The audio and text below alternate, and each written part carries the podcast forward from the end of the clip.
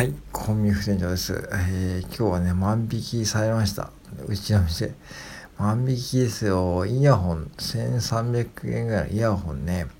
ちょうど朝出勤して、朝6時半から出勤してきた従業員さんが、えー、空箱を見つけてね、あのー、ホットドリンクの棚に、イヤホンの空箱だけ置いてあって無造作に開けられていてもう明らかにこう万引き、うん、されたって感じで中身が抜かれていてですね今日オーナーに防犯カメラ見せおったらなんとね夜中の2時ぐらいにそのらしき人が映っていてなんか若い女若い女性だったんですよね。うんあろうことかね。まあ1000円ぐらい買い物してパンとか、えー、買ってってるレシートとかそういうのは記録残っていてクレジットカードで決済してるね。これクレクレジットカードなんで多分その警察に言うと多分そのクレジットカード番号から本人が推測できちゃうんでもうほぼこれはねもう本当にもうなんだろうな。まあ捕まえやすいっちゃ捕まえやすいしうん多分。で今、ちょっとまあ警察に報告するのはまだちょっと待ってますけども、で、これ例えばね、万引きして、今日1300円イヤホン盗まれたんですけども、これを取り返すにはですね、イヤホンを同じ商品を3個売らないとダメなんですよ。今日は3600円売ることでやっとね、その万引き分が取り返してくるということで、そんな、そう、それぐらいこう万引きって本当にね、大変なことですよね。タバコでもそうだしね、うん、タバコも1個500円とかするけども、そのタバコをね、1個万引きされたらね、その3倍、うん、のものを売らないと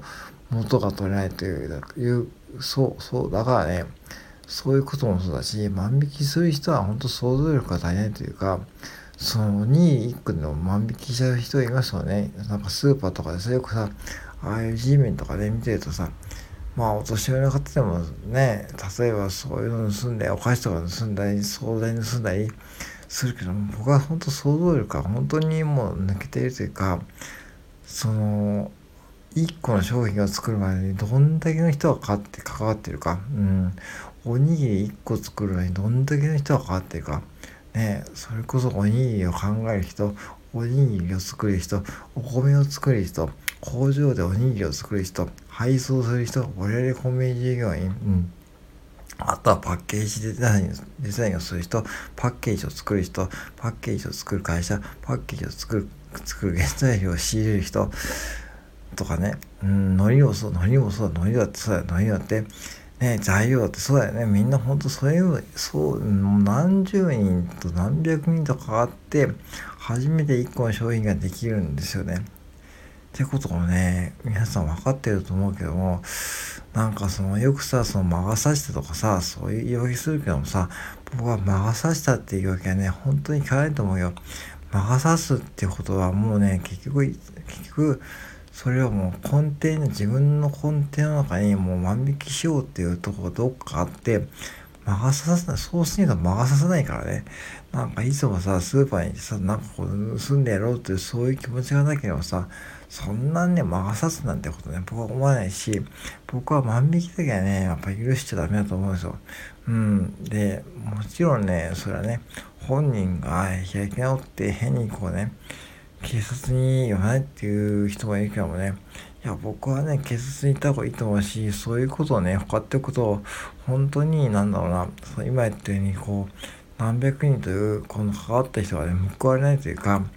だからね、ほんと考えてほしいんですけど、皆さんもほんとね、コンビニとかでもね、おにぎり買う人いるけどもね、シュークリーム買う人もいるけども、どんだけの人が関わってるか、うん、シュークリーム1個作るのに、どんだけの人が関わっていて、どんだけ僕たちが日々ね、あの、発注を工夫して、お客様に提供しているか、そしてその発注を仕入れる価格をがどれだけ、そのね、ちゃんとセブンイレブンに払って、だからセブンイレブンお金を払ってるから発注できるんですよね。うん、そうだからそういう意味で言うとお金がちゃんと回ってるってことですよ発注がちゃんとしてるってことねだからちゃんとセブンイレブンにお金払ってるからセブンイレブンもそれで発注させてくれるしいわゆるセブンイレブン買ってるんですよね意味わかります？フランチャイズはね、全部商品はセブンイレブンから買ってるんですよ。うん。大船が買ってるんじゃなくて、セブンイレブンから買ってるんです。だから、そういうことなんで、そういうことも含めて考えたときに、本当にね、あのー、コンビニで万引きとかね、そのコンビニで例えばね、たまにあるのがね、その要は、なんかちょっとね、悪質なこう、賞味期限をね、ずらすとかね、うん、その賞味期限もそうですね。だから例えばね、賞味期限新しいのを手を伸ばして棚の奥に伸ばすなんてもうしょっちゅう言いますからね。牛乳とかさ、そういうもの、うん、ちょっと今日聞こえにくいかもしれないけどね、今日、うん、要は賞味期限新しいものをね、その棚の奥から手を伸ばして取る人、いませんかっていう感じ。それもね、ほんと万引きと同じぐらいこう、同じだよね、はっきり言って。うん。なね、何日も変わんないのに、そういうことする人いっぱいいるんですよ、実際に。これ年齢関係なくて、男性も女性もね、特に、うん女性とか男性とかでもなくて、みんないるんですよ。うん、みんないるみたいなね。みんないるんですね。うん、うん、みんないる。子供以外みんないる。うん。大の大人がね、それで、賞味期限の、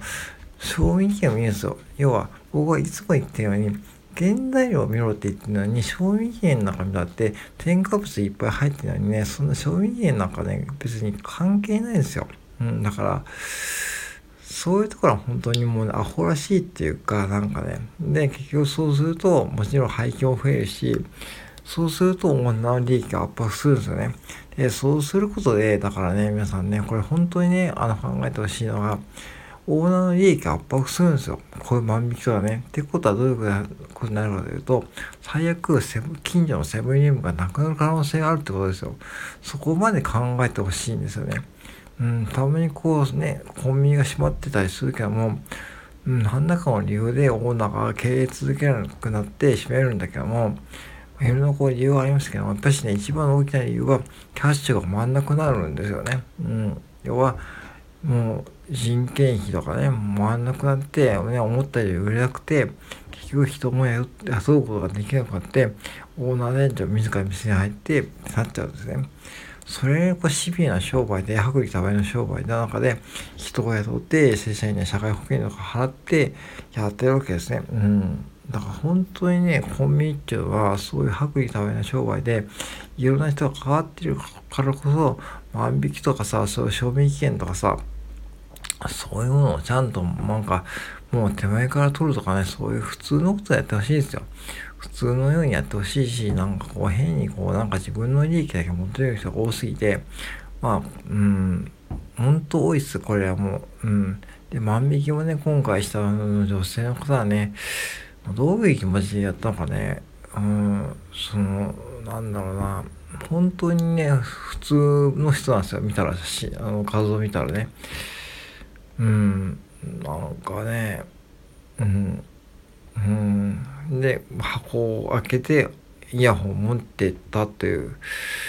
ことですよね。別にうんなんか魔が差したんかしないけどだか魔が差したんてことは僕は信じてないし魔が差すなんてことないんですよ魔が差すってのは日頃からそういうことを考えてるから魔が差しちゃうだけで日頃からそういうことを考えてるない人は、そんな、まなんか刺さないはずだよね。うん、だから、本当に僕はなんか現場サイドで働いていて、情けないと思うのは、本当にそういう人が多くなってきて、